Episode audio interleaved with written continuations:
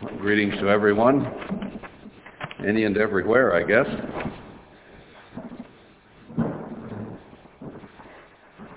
Before you know it, Passover season will be upon us.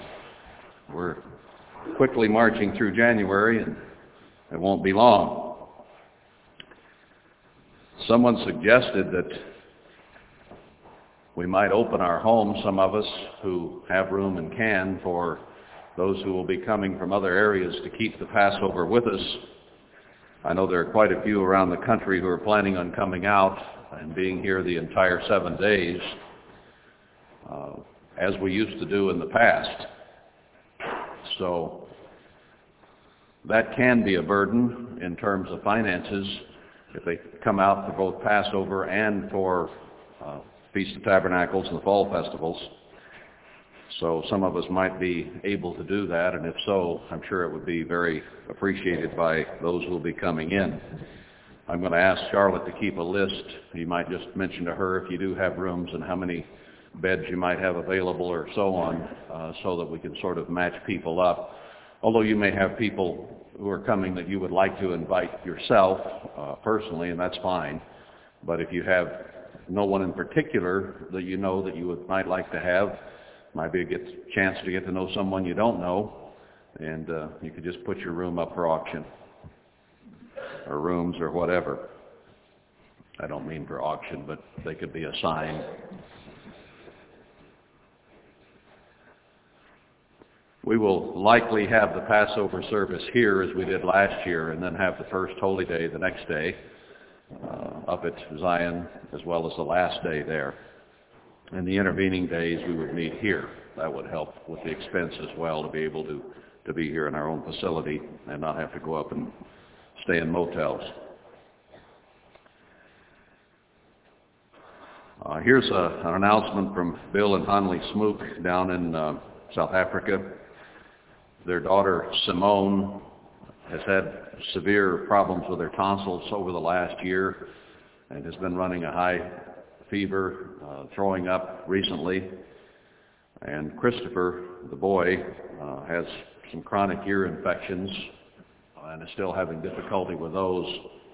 So they've sent word around that we might pray in their behalf.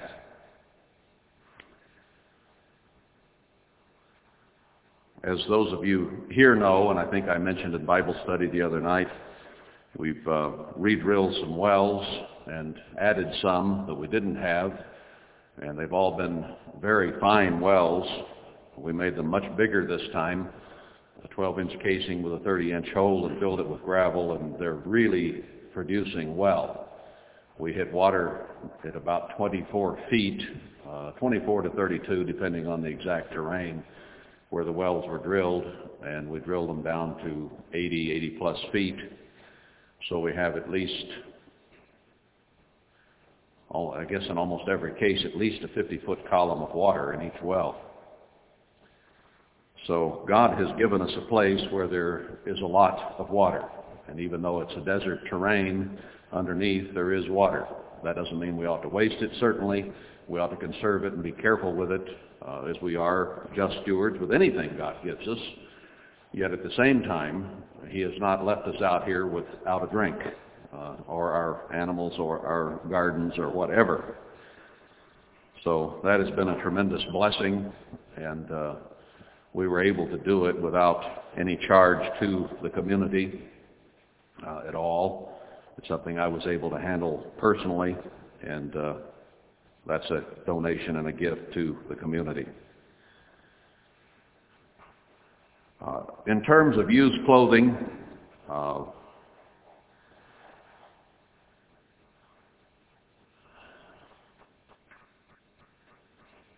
and the hall and so on. I have a couple of comments.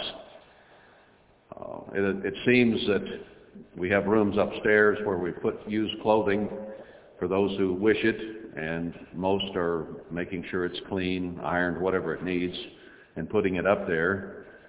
But it seems that some go up to try things on and just leave them lay, uh, or they knock things off hangers and just leave them on the floor or they look at the blankets, unfold them to, to see them, and then just pile them back up there without folding them. And we've had mud tracked through the hall a great deal and mud tracked upstairs. Uh, there are people who spend hours every week cleaning this building. And it would be very much appreciated if we would recognize and appreciate that and be cognizant of it and be careful in how we treat and do things. Uh, and as a general rule, that thoughtfulness needs to be seen throughout. Uh, toys are often gotten out for the children to play with and then just left wherever they happen to drop them. Um, basketballs thrown around and left, whatever. Uh, chairs pulled out, used, and then just left out. You know, it doesn't take any longer to put it back in than it did to take it out. It doesn't take any longer to clean up after yourself than it did to make the mess. It doesn't take any longer to take your shoes off or clean them. Uh, it certainly takes longer to clean up after you than for you to make the mess. So can we be cognizant and thoughtful of others and not just in our own hurry and be sure that we take care of things in decent and proper order? Some of you around the country have wondered, and I've gotten a couple of calls about the floods we've had because it's hit national news. Uh, the last I heard, there were about 25 homes le- uh, lost in the St. George area, St. George, Santa Clara, and some down at Beaver Dam uh, in what is termed a 100-year flood. The kind of flood that comes on about once every 100 years. But thankfully, none of us here have been directly affected by any of that. In fact, it, we got quite a bit of snow and rain, but not so much that you would think it would cause a problem. And I drove to St. George one day almost at the height of the flooding and could see really no uh, effects of it except the river road was closed and I could see water across it. So the water was obviously high and then the next day the home started washing away over in Santa Clara. Some of our people live sort of above it, uh, up the hill away, and could see a lot of the damage, but were not affected by it. So we're to expect more and more of this. I think that the tsunami and the earthquakes in Southeast Asia uh, may have hit there first and should be a heads up and a warning for Israel because it's coming here to a place near you very soon. And having it hit this close uh, in floods in this past week should bring that home to us to realize that things are bad all over and they're going to get far, far worse as this end time progresses. Uh, one other announcement. Uh, I just learned that Dean Wilson, a longtime evangelist in the Church of God, uh, has died in the last, I, I didn't notice the date, in the last day or two or three at least. And one by one, they're all going down, which indicates to me we're getting closer and closer to this end, to the end of this age, because I truly believe that God is working with this generation. And he said this generation will not pass until these things have happened. So the old men who saw the church at its height are dying off. And Haggai does tell us that there will be some remaining who can compare what was with what shall be. So what shall be has to happen fairly soon in my estimation and my understanding of those scriptures. I'm not going to set any dates, but uh, soon and suddenly. Let's get on then, back to the book of Isaiah. There are a series of chapters here, some of which we've already been going through and some of which we will address today, in which is an overall summary statement. God is making his case for who he is. He's trying to convince us that he truly is God. He's announcing what he has done. And he uses much the same approach that he used with Job when Job finally began to wake up. God said, where were you when I did this? Where were you when I did that? Where were you when I made the heavens and the stars. And Job could not answer a word. Well, where were we? And who are we to think we're anything compared to God? And yet we have difficulty accepting that the Lord of the universe, the Almighty God of all that there is, knows what is best for human beings. Our carnal human nature, which is enmity to God, has difficulty dealing with the way God wants things done and has instructed for things to be done. So before God finishes destroying the church and finishes destroying Israel and the nations, he wants to make it clear who he is so that none has any excuse. And that's why he wrote the prophecies to let us know what would come, what the horrors would be, and then what he would do about it in the long run. And we went through at the end of last week, chapter 47 of Isaiah, which addresses Babylon and tells her to sit on the ground. She's going to be desolate. And interestingly, verse 6, he says, I was angry with my people he ties Babylon and his people Israel together. And we had a whole series of sermons showing that America today is, and Britain are the leaders of Babylon. And that they will be destroyed. People who dwell carelessly, as he says in verse 8. And sudden destruction will come, verse 11, and we won't know where it comes from and won't be expecting it, but sudden destruction on our peoples. He mentions the, lab- the merchants in verse 15. It's an economic Babylon, and that certainly ties in well with Ezekiel 16 and Revelation 17 and 18. So he addresses Babylon as his people, Israel, and we have become Babylonian. We are ruled over by Babylonians. Then he addresses in chapter 48, where we're picking it up today, the house of Jacob. Spiritual Israel is the first one that he addresses here. Physical Israel comes later. And this analogy, it seems, never breaks down. What he says will happen to Israel is happening to spiritual Israel first. We've been over that ground many times. I hope this doesn't get old to you because God has written it over and over and over again. And it does not get old to me. I have been poring over these scriptures now for nine solid years. And they are still new because I can watch the progression of what God said would happen to the church, and I can watch in the news the progression of what he said would happen to physical Israel, and at the same time, I can take hope in the promises of what it will be once the destruction has occurred.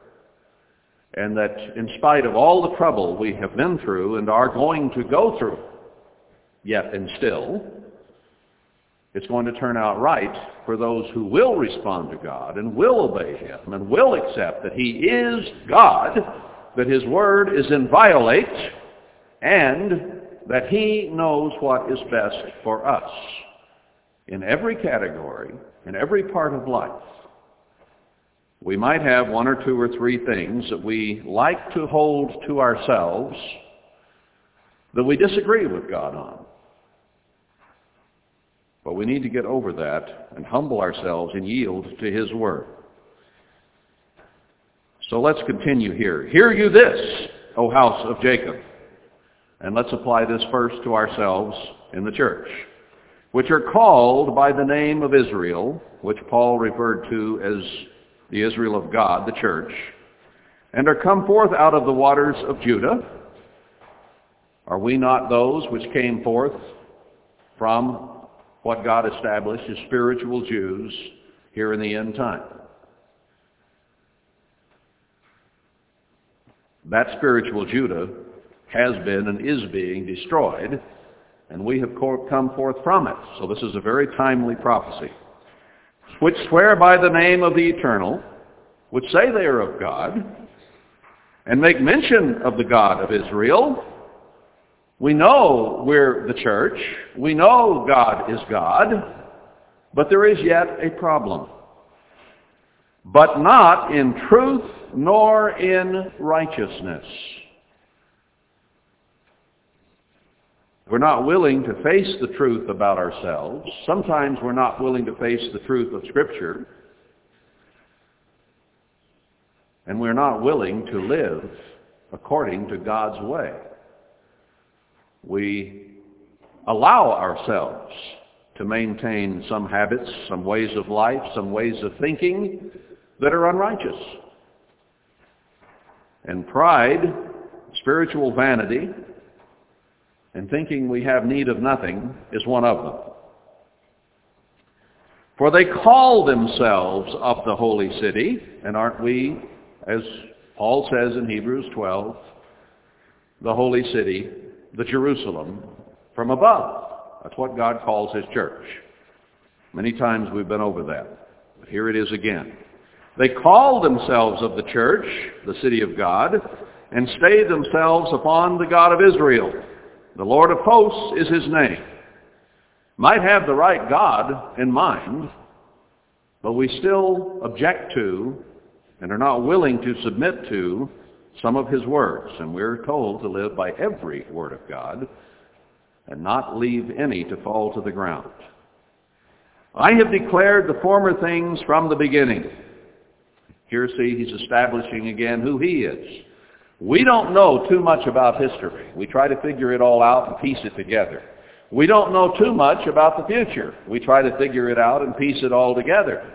But God knows from the very beginning, and he knows the end ahead of time, exactly what is going to happen.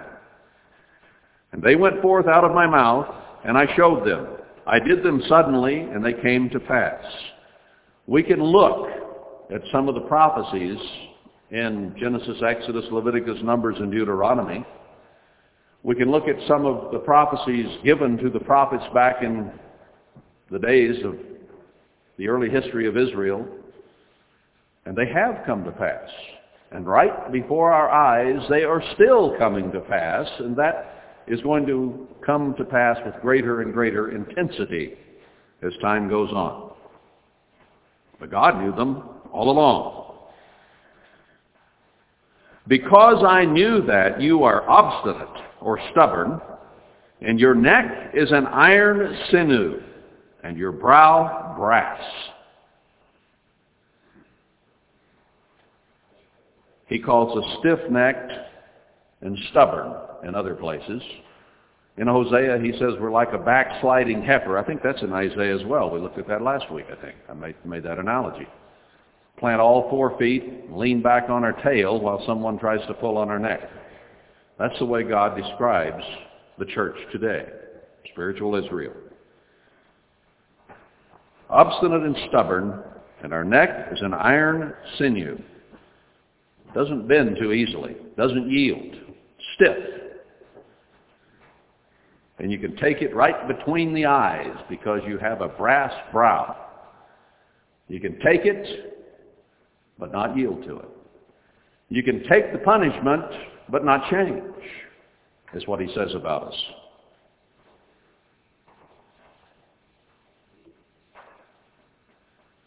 I just made an announcement about tracking mud in the hall, mud up the stairs, mud in the bathrooms, mud in the kitchen. Going in to a room that people have set up with used clothing and made sure they were clean and hung up properly and folded up, and yet people leave them in disarray like they're in Kmart and could care less. Now, that doesn't seem like a big deal, does it? Is it a big deal to track a little mud on the floor? Let's look at this attitude a moment. What it is, is utter selfishness, arrogance, pride, vanity, ego, total selfishness. What it says is, I am more important than you. My time is far more important than yours. I'm in a hurry. What it says is, me coming in to do what I want to do is more important than those people who work hours to clean up after me. Their time is not important to me. They don't have anything to do that's important, but I do. I don't have time to pick my shoes off because I'm in a hurry. They have time to spend hours every week cleaning up after you. You don't volunteer to clean up for them. We've had the same people on hall duty now and bathroom duty for months and months. Call it years. No one, other than a couple of volunteers once in a while, some of the young people, have volunteered to come in and help. No one has says, why don't I take that for three months? They can do it. How arrogant, how presumptuous can we be? How obstinate, stiff-necked, and brass-bowed browed can we be? Now this is a small matter, it would seem. We've had problems with the honor system. Salt disappearing and the money not in to pay for it. We've had eggs disappear, ice cream disappear, people not paying for it. That's thievery. And saying, well, I'll pay for it later and then not, is thievery in its pure and simple form. It's also arrogance and presumption. This is a community that should reflect the character of God. Can't we even have an honor system on small things? God says if we'll be faithful in little, we'll be faithful in much. When are we going to be learn to be faithful in little? Why do you think someone else should pay for the ingredients for ice cream and you eat it free? You're more important than they are? What utter selfishness and arrogance. Now this probably applies to a few. But I think the mud in the hall probably applies to a bunch of people. And leaving the lights on and not putting the chairs back and putting the toys back when we're through. It is utter arrogance. I am more important and my time is more important than yours. We can read these things about how Israel and the church is stiff-necked, full of pride and vanity. But maybe we need some examples once in a while of our own conduct to show us that it's us. It's not the other guy, it's us. Who do you think you are? Who do we think we are? Who do I think I am? I got to thinking about there have been a few times I've tracked some mud in here, thinking I was in a hurry to get something done. Well, shame on me. I think I'd better take the time to take my shoes off if they're dirty and not expect somebody else to clean up after me. My wife won't tolerate it. Why should those who clean the hall? Maybe instead of cleaning, they ought to sit here at the door and say, take your shoes off, stupid.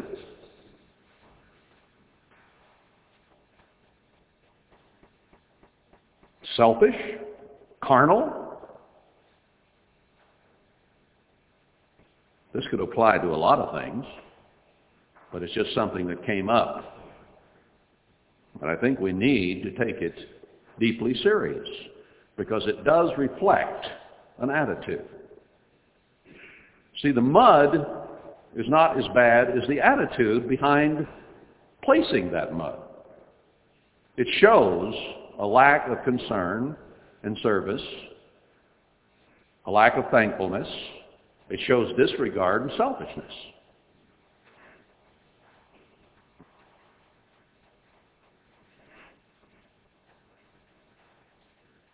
There might be someone who take, who take exception to me even making such an announcement and saying this because they don't like to be told what to do. They don't like authority in any form.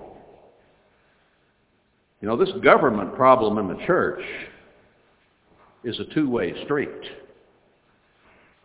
Yes, the Bible condemns a ministry who misused and abused.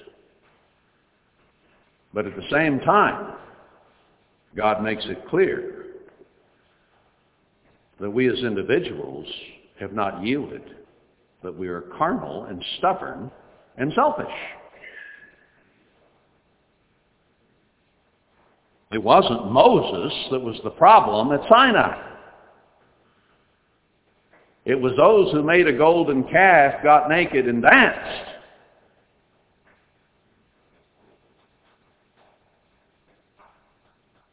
And we have to take personal culpability for what is not right.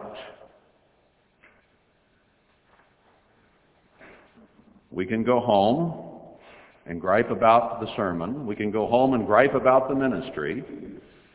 But what are we doing when we do that?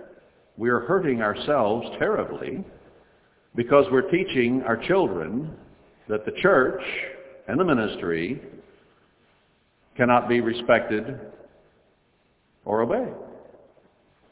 We're teaching them hypocrisy because we come and hear and go home and deny in front of our children. Instead of saying, I disagree with that, I will go to the person who said it, and we will come to see eye to eye one way or another, we go home and grumble and mutter and teach hypocrisy to our children.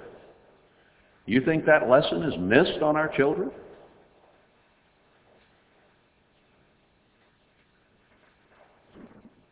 God is trying to show us who he is and what his word means.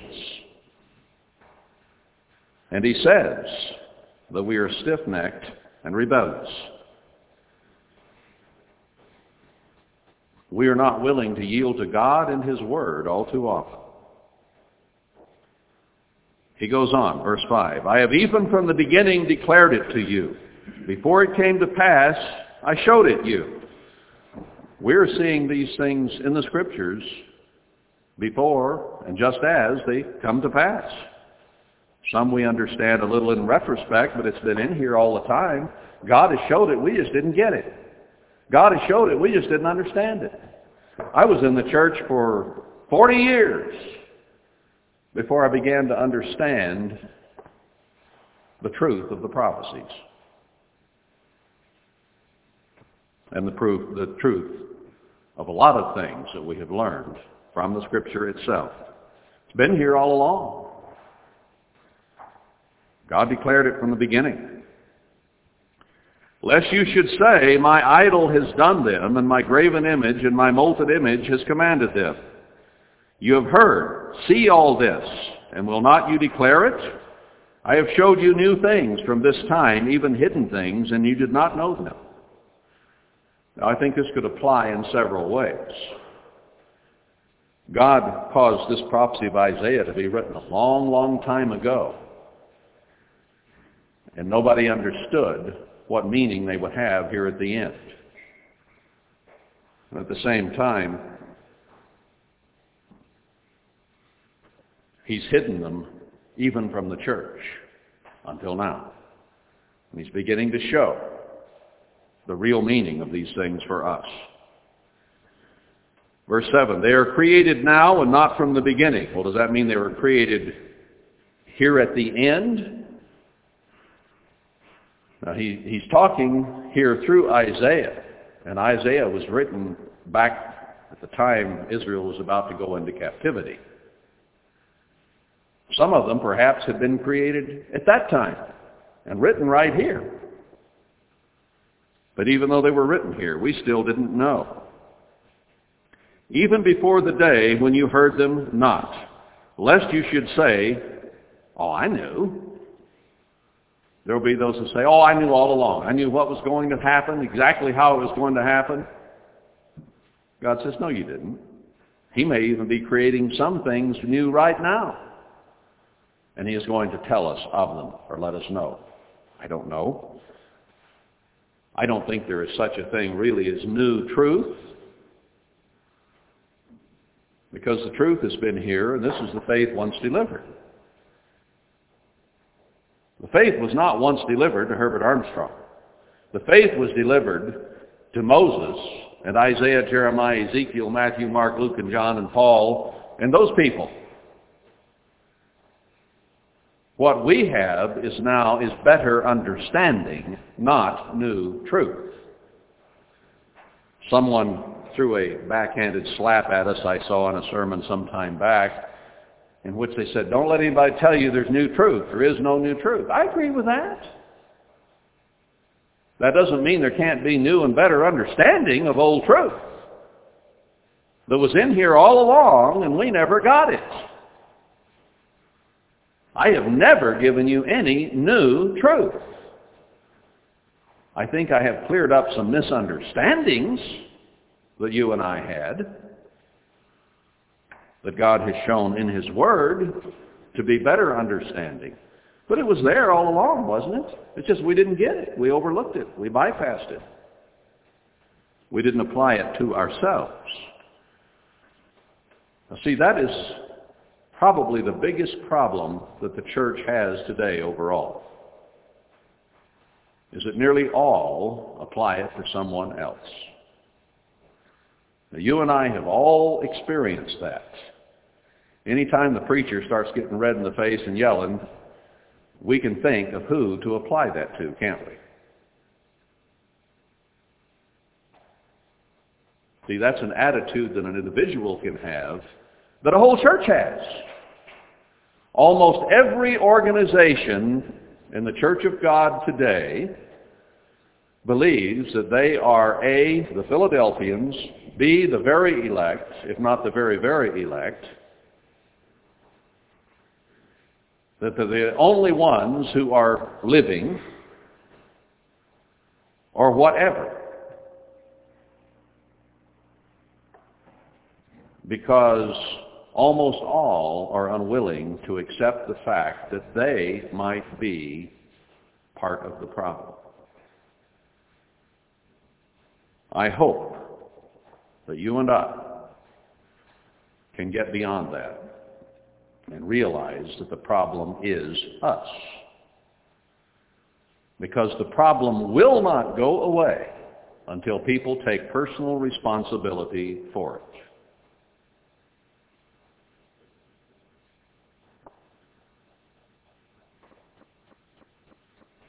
Verse 8, Yes, you heard not. Yes, you knew not. Yes, from that time that your ear was not open, for I knew that you would deal very treacherously and were called a transgressor from the womb. God knew human nature. He knew your nature and mine. And he knew how we'd be from the time we were planted in the womb. That we would be vain, carnal, selfish, stiff-necked, and rebellious. That all our righteousness would be as filthy rags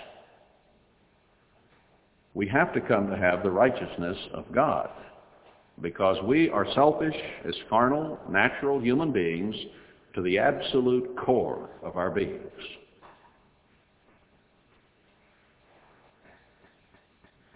We need to compare ourselves with God, not with each other. And that's what he is trying to get across here. He is God. How do we stack up by comparison? Not very high.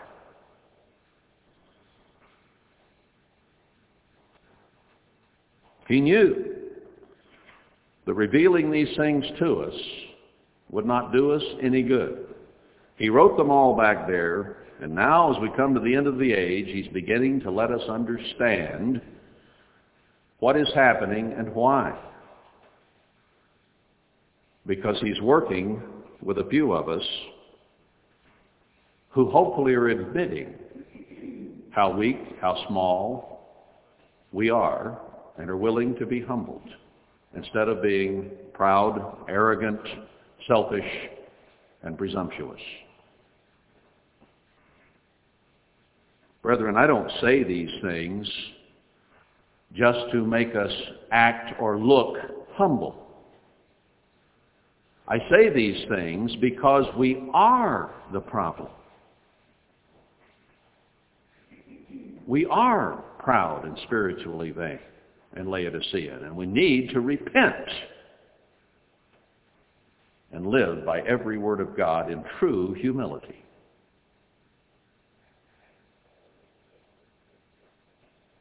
We're proud of how tall we are. We're proud of how smart we are. We're proud of how handsome or beautiful we are. We're proud of where we lived or live. We're proud of our culture. We're proud of our language. We're proud of anything you can name, we seem to be proud. Why don't we compare ourselves to where God lives on the sea of glass and the universe, who knows all the names of all the stars? Why don't we compare ourselves to how smart God is? And then we'll be shorter than Bildad the Shuhite.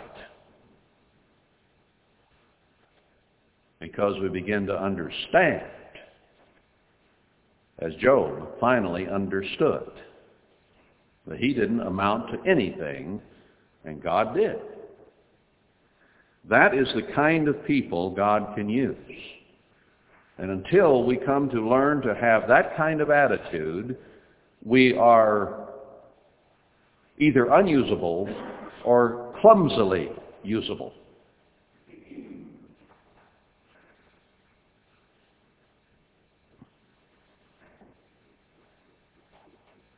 And the fact that we would track mud through the hall right in front of people who are too old to do it, but who are willing to come in in spite of how it makes them feel and mop this place for hours every week indicates that we're really not there yet.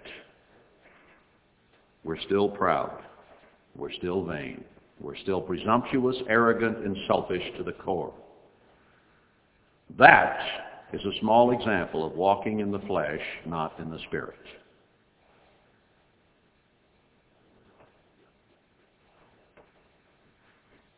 When a widow buys salt and puts it out here at no profit to herself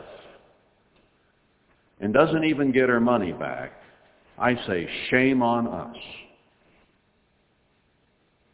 Now maybe it wasn't all us. Maybe it's some of those people who have come in from the outside and have taken advantage of us. I don't know. And I don't really care that much in some ways to find out. I just wish that we would all be what we ought to be, do what we ought to do. I know outsiders did not crack all the mud in. That I know.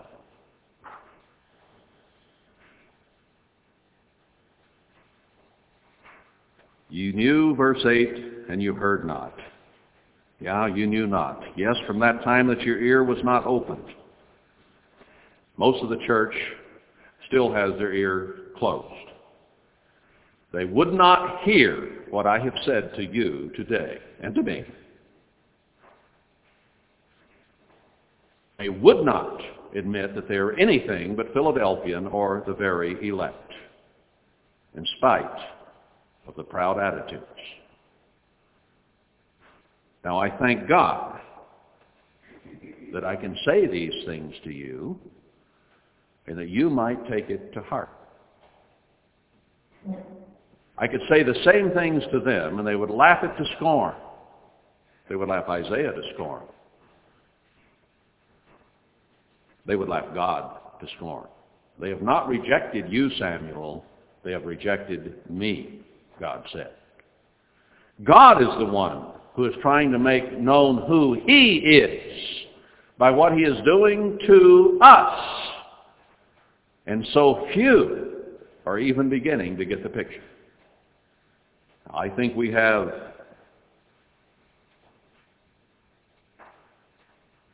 a responsibility to take this same message that we are hearing today and tell it to them. How well do you think it will be received?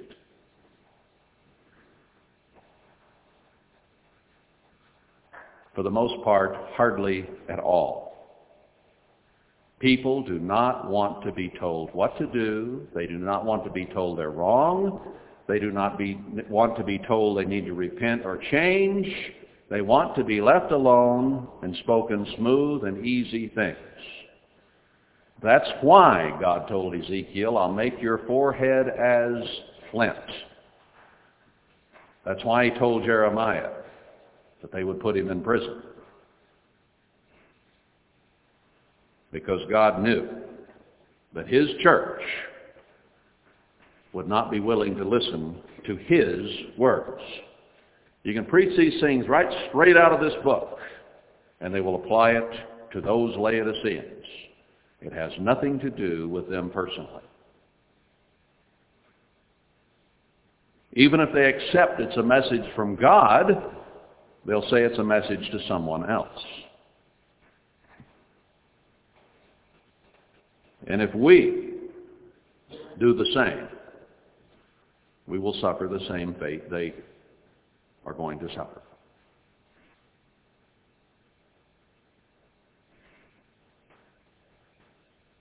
We are in a period right now, brethren, in which God is choosing those whom he will draw together to form the latter temple. He's almost done calling, a few at the 11th hour, but he's basically done with that. And now from all those he's called, he's choosing a tithe for himself. Will we be part of that tithe, that 10%, that one of 10 that he mentions over and over? Or will we not? We were called transgressors from the womb. He knew what human nature was. Now verse 9. For my name's sake will I defer my anger, and for my praise will I refrain for you, that I cut you not off. You see, he cut almost everyone off at the Noachian deluge. Only left eight people alive. Now he is putting together 144,000. And he has said that he will have 144,000 total that will be the bride of Christ and that will rule as kings and priests in the millennium. And he will not and cannot fail at that because he said he will bring it to pass. It is going to happen. So, for his very own name's and word's sake, he will not cut us off. Otherwise, he would, just as he did. Don't think for a moment that God has not considered pulling the trigger. He pulled it in Noah's day. And about nearly everybody fell dead. He's going to pull the trigger here again at the end, and over 90% of the people that walk the face of this earth are going to die in the next few years. But he is going to save some out for his namesake. Now we have the opportunity to be saved out, to be some of those that he's talking about right here, that are not cut off, but that are protected and blessed Behold, I have refined you, but not for silver. I have chosen you in the furnace of affliction. Didn't I just say he is in the process of choosing? Well, that backs it up. Those that he is choosing, he is choosing from a furnace of affliction. He has laid affliction on the whole church. And he's seeing who will respond to him and who will not. Most will not. Why does it say, think it not strange, the fiery trials that come upon you? Those people in the early New Testament church, when those words were written, were also in a furnace of affliction because they were in their time of salvation then. And we are at the time of the end when God is making the final choices. He's rounding out the full number. See, from Adam on, he's been selecting individuals who will be a part of the 144,000 who are in the bride. And he chose quite a number, I'm sure, in the early New Testament church. And he put them through a fiery furnace of affliction. And now here at the end, we're getting down to the point where he has to make the final choices. And I believe he's choosing a great number from the end time church. But it's like musical chairs. Be careful that no one take your crown or your chair. God has called us. God has singled us out and said, you are part of my calling. And I want to choose you to be a part of the bride of my son. What an incredible opportunity that is. Will we heed? Well, we're in that furnace of affliction. For my own sake, even for my own sake, will I do it. For how should my name be polluted? And I will not give my glory to another. That reminds me of Romans 11:26, where he says, all Israel shall be saved. Now, if the devil won, and most of Israel was lost, God would be doing what? Giving his glory to another. The devil won. He gets the glory for destroying the plan instead of God getting the glory for making it work. So God is going to make this thing happen. And you and I have an opportunity to be a part of what God is doing.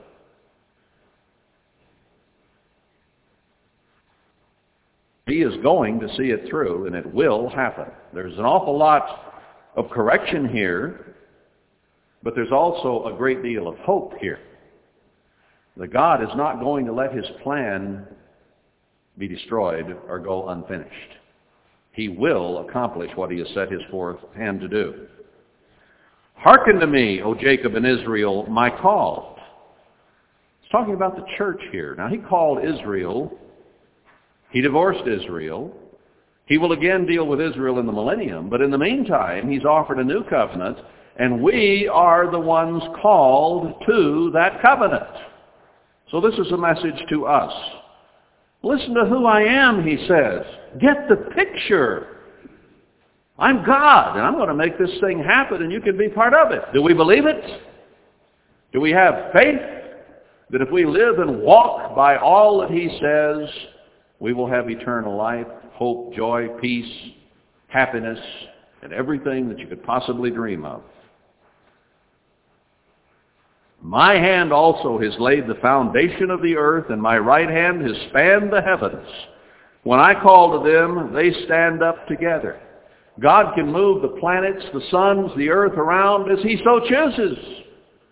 We can only sit back and look up and try to count what's up there, but he knows them all by name. He can move them around at will and do as he pleases.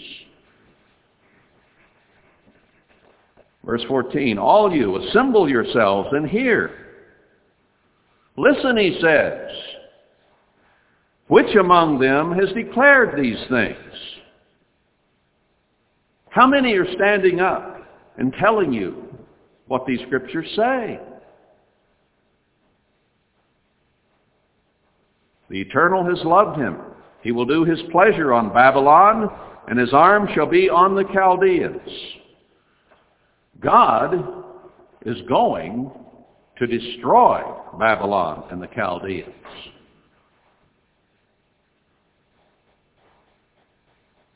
What are we going to do? Are we going to be destroyed with it?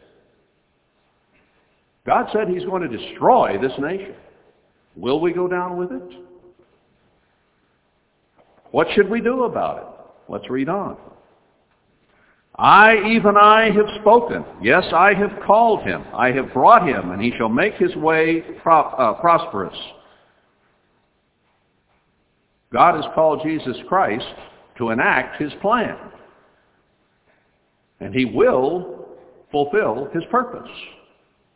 He's going to use some human beings to do it. He's going to use human beings to proclaim it, to read it. He used Isaiah to proclaim it, and Jeremiah and Ezekiel and the prophets. He doesn't need prophets of that nature today. All he needs is for us to read what those prophets have said.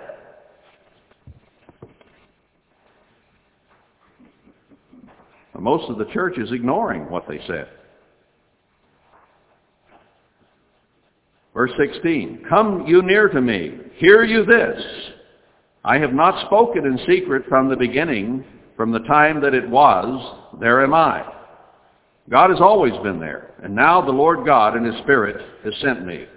Speaking, I think, of Christ, but also speaking Isaiah of himself, who was sent to, to read a message, and to those who will read the message at the end. Thus says the Eternal, your Redeemer, the Holy One of Israel. I am the Lord your God, which teaches you to profit, which leads you by the way that you should go. He teaches us how to profit. He said to the end time church, bring me my tithes and my offerings, and see if I will not bless you. And see if I will not make you a part of my tithe and my offering to this whole world.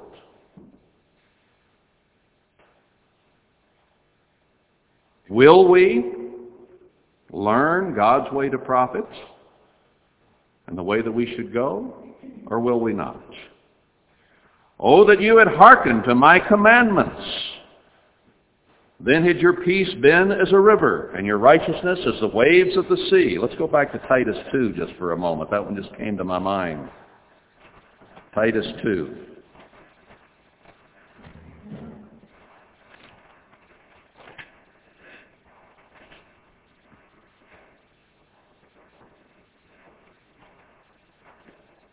What did I want here?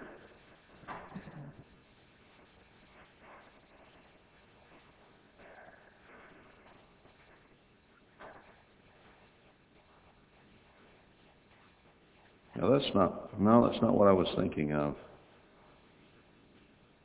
Oh well, it's okay. We'll move on. There was one I was reading this morning that uh, came back to mind, but that wasn't exactly it. Where was I here now? If you had hearkened to my commandments, there's one back there where it says that they won't pay attention to his commandments. They put his commandments aside. We keep the ones that we like, and then we'll put some of them aside. Then had your peace been as a river, and your righteousness as the waves of the sea. But we tend not to hearken to his commandments. We tend to find ways to uh, let, the, let the flesh do what it wishes. Your seed also had been as the sand, and the offspring of your bowels like the gravel thereof. His name should not have been cut off nor destroyed from before me. All right, what does he tell us then? Verse 20. Go you forth of Babylon. Flee you from the Chaldeans. He's talking about his people Israel. Are we under the grip of the Chaldeans and the Babylonians, or are we not, O Jacob, spiritual Israel? Go forth of Babylon. Flee from the Chaldeans. With a voice of singing declare you. Tell this. Utter it even to the end of the earth. I think that there is something that needs to be repeated and taken to all the ends of the earth. Is that God is about to destroy the culture and the society of this world. And everybody had better be warned. Say you, the Eternal has redeemed his servant Jacob. We're those who are under redemption in the New Testament, being redeemed from this earth.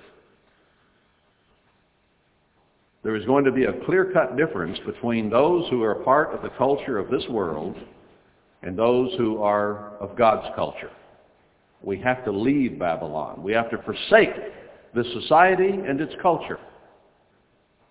A lot of people cling to it, even as Lot's wife looked back and did not want to leave her way of life.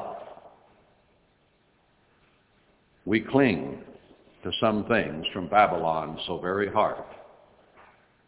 We may get cut off. Most of the Jews didn't want to be redeemed from Babylon. Most of the church today does not want to be redeemed from Babylon. They want to give God lip service, live according to the American culture and everything in it, and still be a part of the kingdom of God. It just won't work that way. He says, get away from Babylon. Most will not. Just as only about 10% left Babylon and went back to Jerusalem, only 10% of today's church will leave Babylon and go do what God wants done. Too comfortable in their way of life and their homes and their jobs and their families and whatever it is that they like, their entertainment, the Babylonian culture, its sports, its movies, its anything you want to name. Not willing to lose, leave it because they've grown up in it and like it. And they won't pay any attention to what God says here in Isaiah or Jeremiah or Ezekiel. Continue to sit on the fence and not make a commitment to get out of Babylon. 90% will be left behind and go into the tribulation. Just as 90% stayed in Babylon and did not go back to Jerusalem when they had opportunity. When Cyrus said, go, 90% stayed.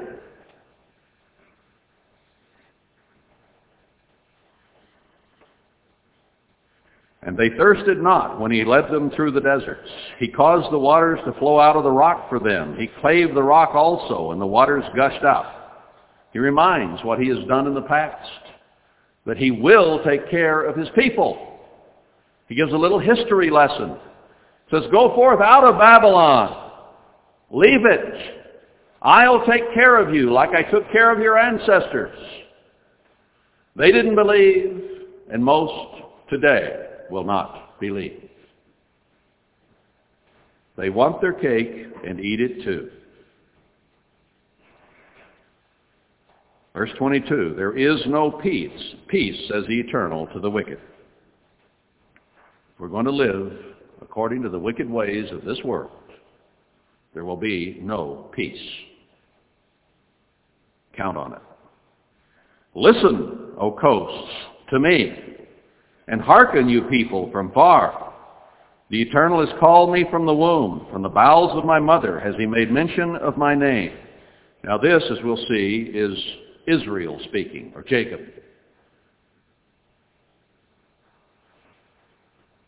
And he has made my mouth like a sharp sword. In the shadow of his hand he has hid me, and made me a polished shaft. In his quiver has he hid me, and said to me, You are my servant, O Israel, in whom I will be glorified. Now that's what God started out to do. Abraham, Isaac, Jacob, their children, God made them as a special arrow hidden in his quiver. He had a special job for Israel to do. Now that translates today. He has a special job a special calling for his people to do. We are not to be like the world.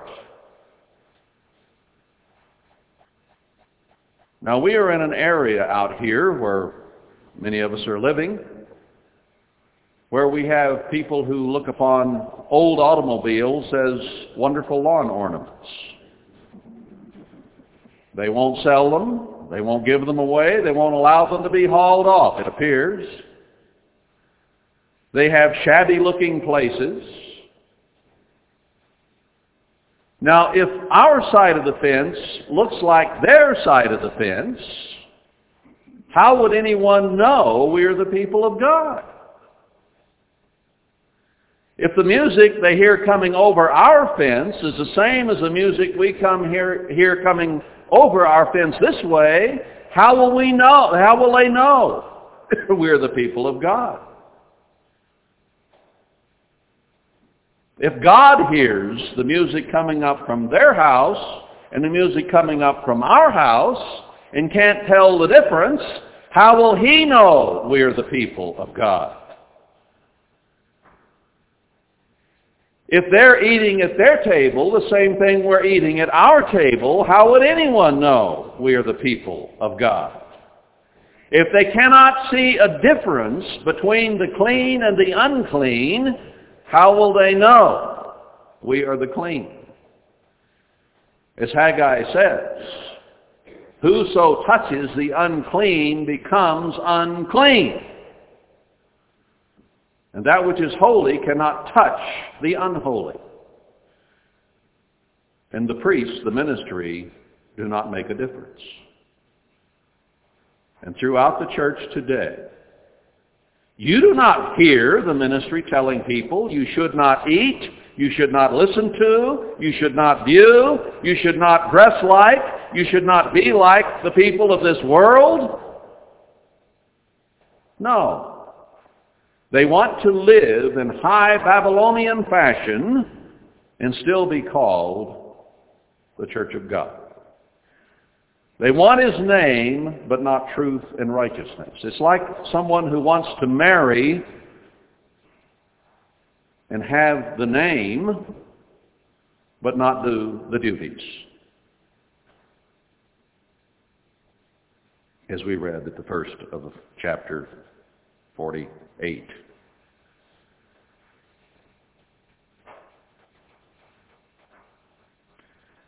No, God chose Israel to do a job, to be different, not to be like the Gentiles around them. We started into Deuteronomy the Bible study a few days ago.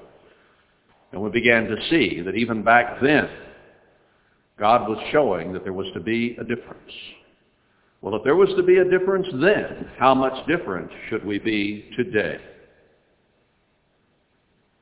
I hope you have ears to hear and eyes to see. Will we make the changes and come out of Babylon? Or will we not? Will we be special? Or will we not? God says here in chapter 49, I called you from the womb to be special, to be a special arrow hidden in my quiver that I could use at a special time for a special occasion.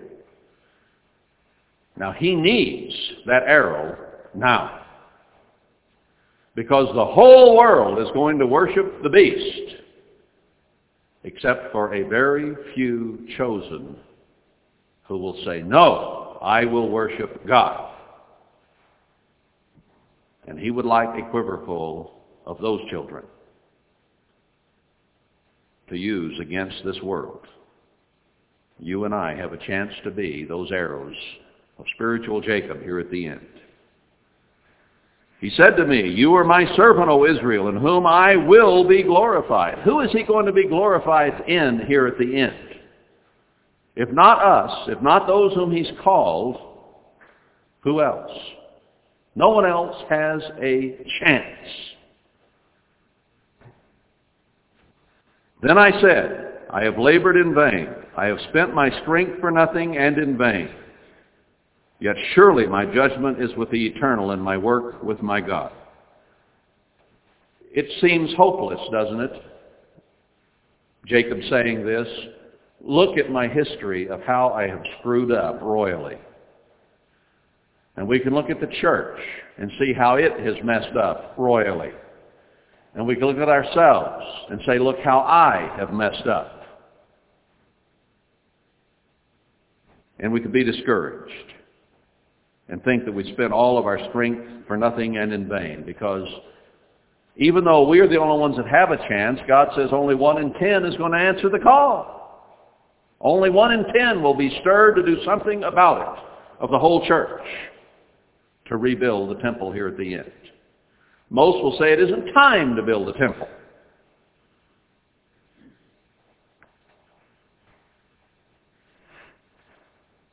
But let's read on. Surely my judgment is with the eternal and my work with my God.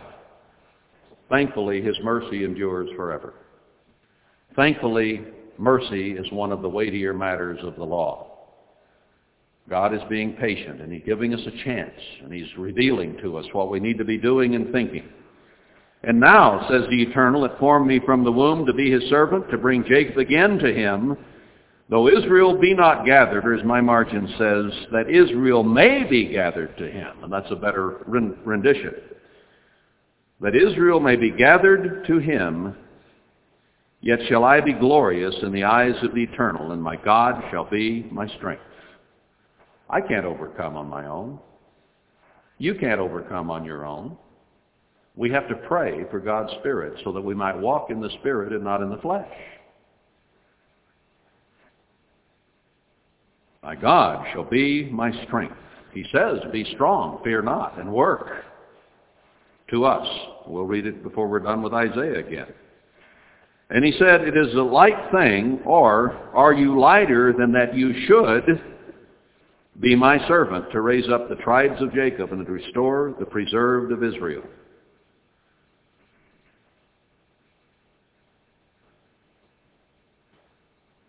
Are we too spiritually lightweight to accomplish what God wants done? Or will we look to him, gain strength, and be spiritual heavyweights? Because we're going to have to be strong enough to apply a knockout punch to the nations of this world and the people of this world and the culture and society of this world. Will we take strength from God and put it aside now so that we become strong enough to do what God wants done with His Word? Or will we drift on enjoying what Babylon has to offer and not have that strength? God has given you and me opportunity to restore spiritual Israel, starting with ourselves. You can't start with your neighbor. You can't start with somebody in another organization. I can't start with some other minister somewhere. I can only start with me. I can only change me. I can stand here and try to influence you to change you, but I can't change you.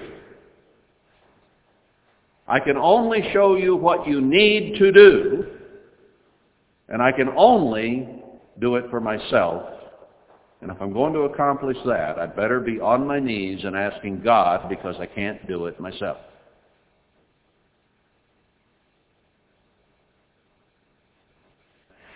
He wants spiritual Israel restored. He wants his temple built. It has to have building blocks, chosen stones, tried and precious. And I can't make any block but me. You can't make any block but you. Therefore, we have to take personal responsibility to be sure that we are a block that God can use in building his temple.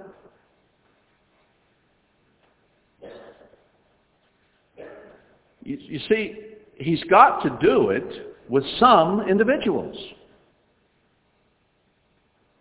It, it has to be individuals, personal, one-on-one with God.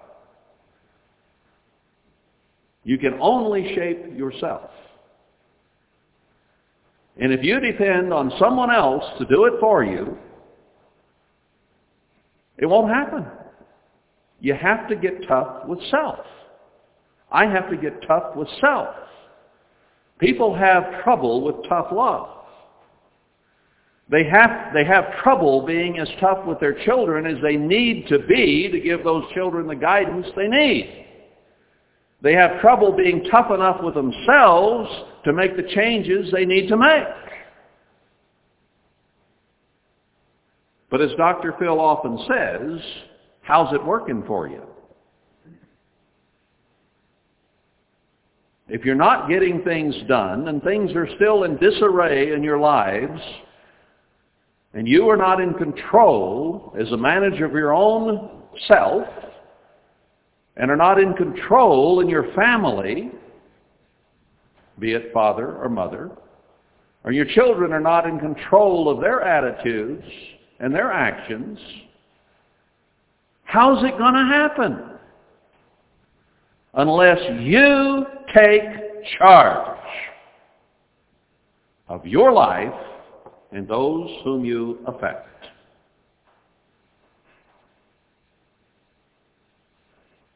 God says it will happen.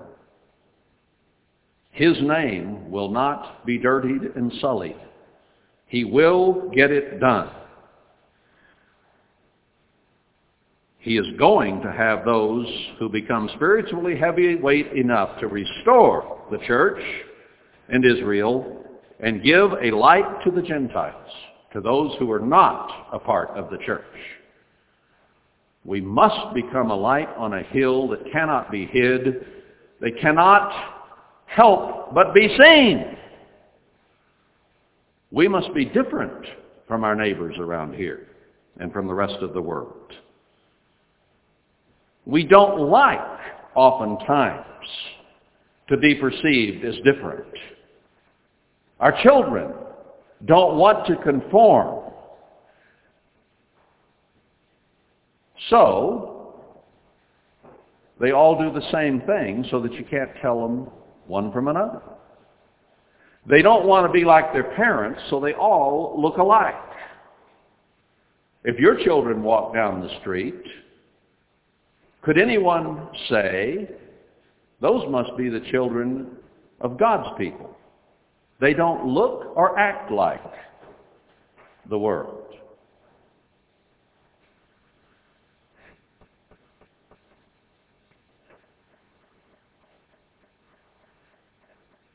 We're to be a light to the world and the rest of the world. Everyone is spiritual Gentiles, but those who have become spiritual Jews.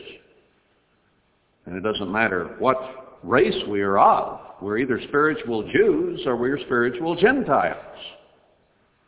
God has transplanted, and he's going to dra- draw, draw his people from all over the world, from every race, as we'll see. I doubt I'll get to it today.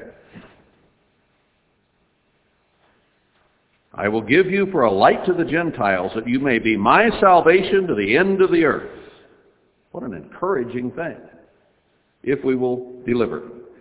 Thus says the Eternal, the Redeemer of Israel, and his Holy One, to him whom man despises, speaking of Christ, to him whom the nation abhors, to a servant of rulers, kings shall see and arise, princes also shall worship because of the Lord that is faithful and the Holy One of Israel, and he shall choose you.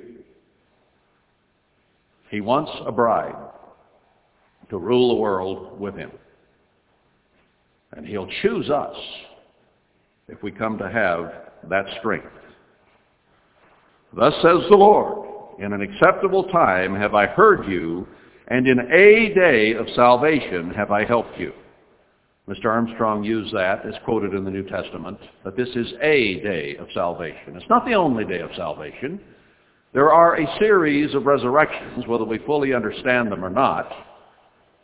But I think we've come to understand that the first resurrection will only be 144,000 total. So, those who will be in that resurrection are the ones he's speaking to here in Isaiah, a day of salvation. This is our chance. In a day of salvation have I helped you, and I will preserve you and give you for a covenant of the people to establish the earth to cause to inherit the desolate heritages. Who will establish the earth? We will. Kings and priests in the world tomorrow with Jesus Christ as his bride. He, ha- he can be talking to no one but the 144,000 here that you may say to the prisoners, go forth. We'll turn them loose from the prison of human endeavor, of human culture, of human desires, and carnality. To them that are in darkness, show yourselves. Come on out in the light. Live by God's way. They shall feed in the ways, and their pastures shall be in all high places. Peace will come. They shall not hunger nor thirst, neither shall the heat nor sun smite them. For he that has mercy on them shall lead them, even by the springs of water shall he guide them. Now I think there's an application right here at the end for us. God has promised that those who come to build the latter temple with the two witnesses will be protected from the heat. He will give a covert from that heat, and he will be a wall of fire around. So this promise is not just to people in the millennium, but it's a promise for now. We will not hunger nor thirst spiritually or physically. And he will show us mercy and lead us by the springs of water. And I will make all my mountains a way, and my highways shall be exalted. What God is going to do at the end cannot be stopped. He'll build a highway. He'll make it possible for his people to come together and form the latter temple. Behold, these shall come from far. And lo, these from the north, from the west, and these from the land of Sinim, that is the far east, will come from every direction to build his temple. Sing, O heavens, and be joyful, O earth, and break forth into singing, O mountains. For the Lord has comforted his people and will have mercy upon his afflicted. Those who will be faithful are going to have blessing untold. But Zion said, The Eternal has forsaken me, and my Lord has forgotten me. Doesn't it seem a lot of times when we pray there's no answer?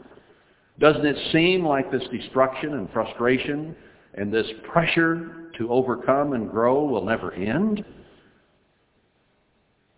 Don't people once in a while say, well, I can't see God's Spirit working. I don't see great miracles. That's not where we are yet. How can God do miracles through the likes of us?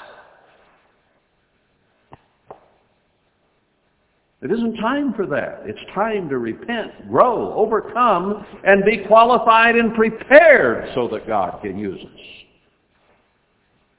We need to use God's Spirit to prepare ourselves. But he says this would be our emotion. Would just seem like, man, this will never end. This is so hard. And we get hacked on every week. What's it going to take? So we could give up in futility. But what God has some comforting words in spite of the conditions we find ourselves in today. He says, Can a woman forget her sucking child, that she should not have compassion on the son of her womb? Does a mother who has a new baby walk off and forget it or go shopping? Oh, phooey, I forgot I had a baby. Any of you girls ever do that? You never forgotten your baby, have you?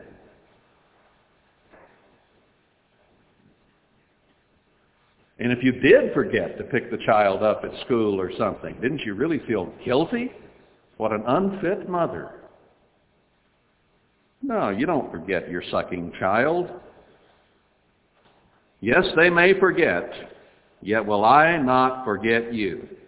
God says, a woman will forget to nurse her sucking child before I forget you. To me, that's a pretty strong promise. Behold, I have graven you upon the palms of my hands. Your walls are continually before me. God says, I have written your names in the palm of my hand. Did you ever write anything on your hand so you wouldn't forget it? Oh, I know I'm going to forget this. I'll just write it right here. That's a common expression today. It's a common thing that people do today. There's nothing new under the sun.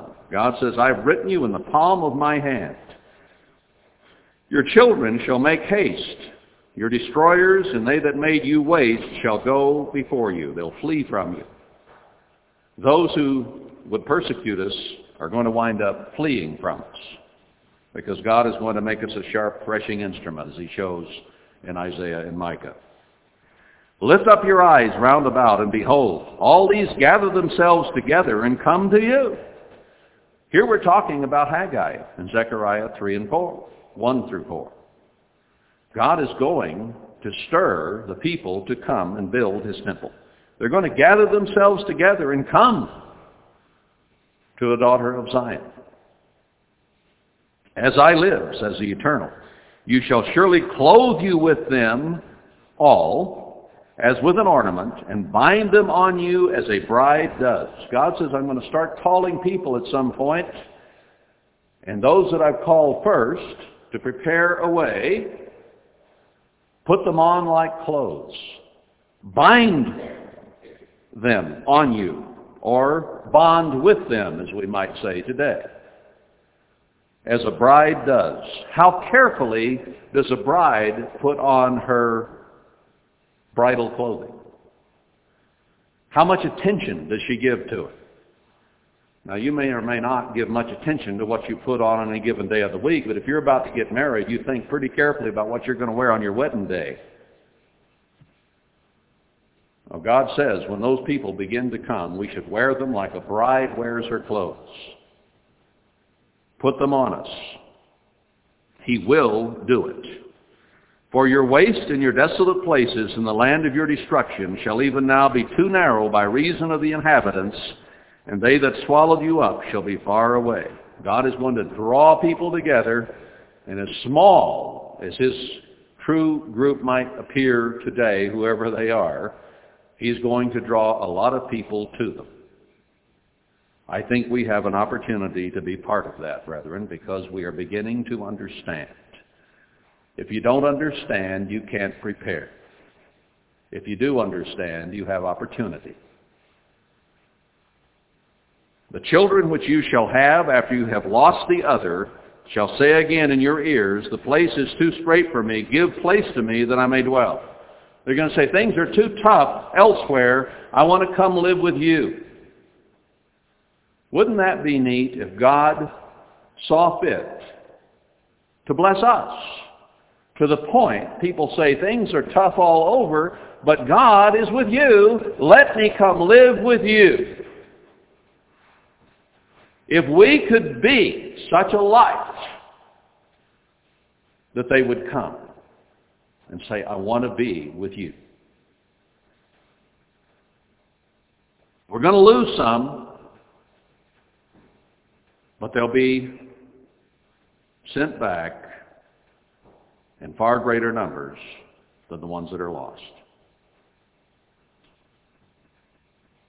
Then shall you say in your heart, Who has begotten me these, seeing I have lost my children, and am desolate, a captive, and removing to and fro? And who has brought up these? Behold, I was left alone. These, where had they been? At some point, those who are faithful are going to look around and say, where did all these people come from? I thought we were desolate. I thought we were going to disappear. I thought we were going to die out. And all of a sudden, here they come from every direction, east, north, west, and south. Thus says the eternal God, Behold, I will lift up my hand to the Gentiles and set up my standard to the people. That's what he says in the end of Haggai. He'll set Zerubbabel as a standard to the world as a banner. And they shall bring your sons in their arms, and your daughters shall be carried upon their shoulders. They'll all be coming to Zion. They'll sing as they come to Zion, it says in another place. And kings shall be your nursing fathers, and their queens your nursing mothers. They shall bow down to you with their face toward the earth. Doesn't God say ultimately those who are faithful will be worthy of worship? kings and priests. This is the opportunity for you and me. They'll lick up the dust off your feet, and you shall know that I am the Lord, for they shall not be ashamed that wait for me. We're willing to be patient and see this thing through and make the changes we make. We'll not be ashamed. We'll be joyous and happy because it's all going to turn out right in the long run. That's why we have to lift up our voice aloud and spare not and tell my people their sins so that they might have the opportunity to be a part of this. God is showing who he is and what needs to be done in these prophecies. Let's not be ashamed. Let's be joyous. Shall the prey be taken from the mighty or the lawful captive delivered? But thus says the Eternal, even the captives of the mighty shall be taken away, and the prey of the terrible shall be delivered. For I will contend with him that contends with you, and I will save your children. God is going to make this work. He will not allow his glory to go anywhere else. And I will feed them that oppress you with their own flesh, and they shall be drunk with their own blood, as with sweet wine. And all flesh shall know that I, the Lord, am your Savior and your Redeemer, the mighty one of Jacob. When it's all down to the place that the whole world worships the beast, except the faithful 10% who are chosen out of God's church. And they are made a sharp threshing instrument and go out against the kingdoms of this world. All flesh is going to know that God is God. They cannot deny it any longer. They may not accept it, but they cannot deny it because the whole world will be against those who are faithful to God.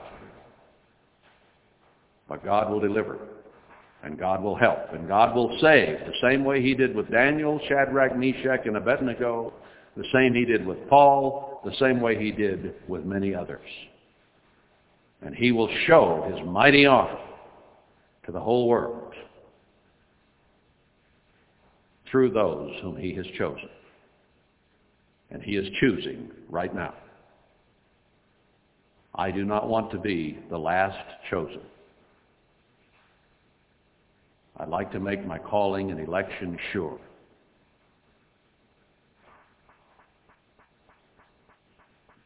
Let's understand who God is and what he's doing. And let's prepare ourselves to be strong, to be heavyweights, so that we can be a light to the world and the entire world because that's what God has called us to do. Take personal responsibility to become one of those who will be a part of the shining light of the latter temple.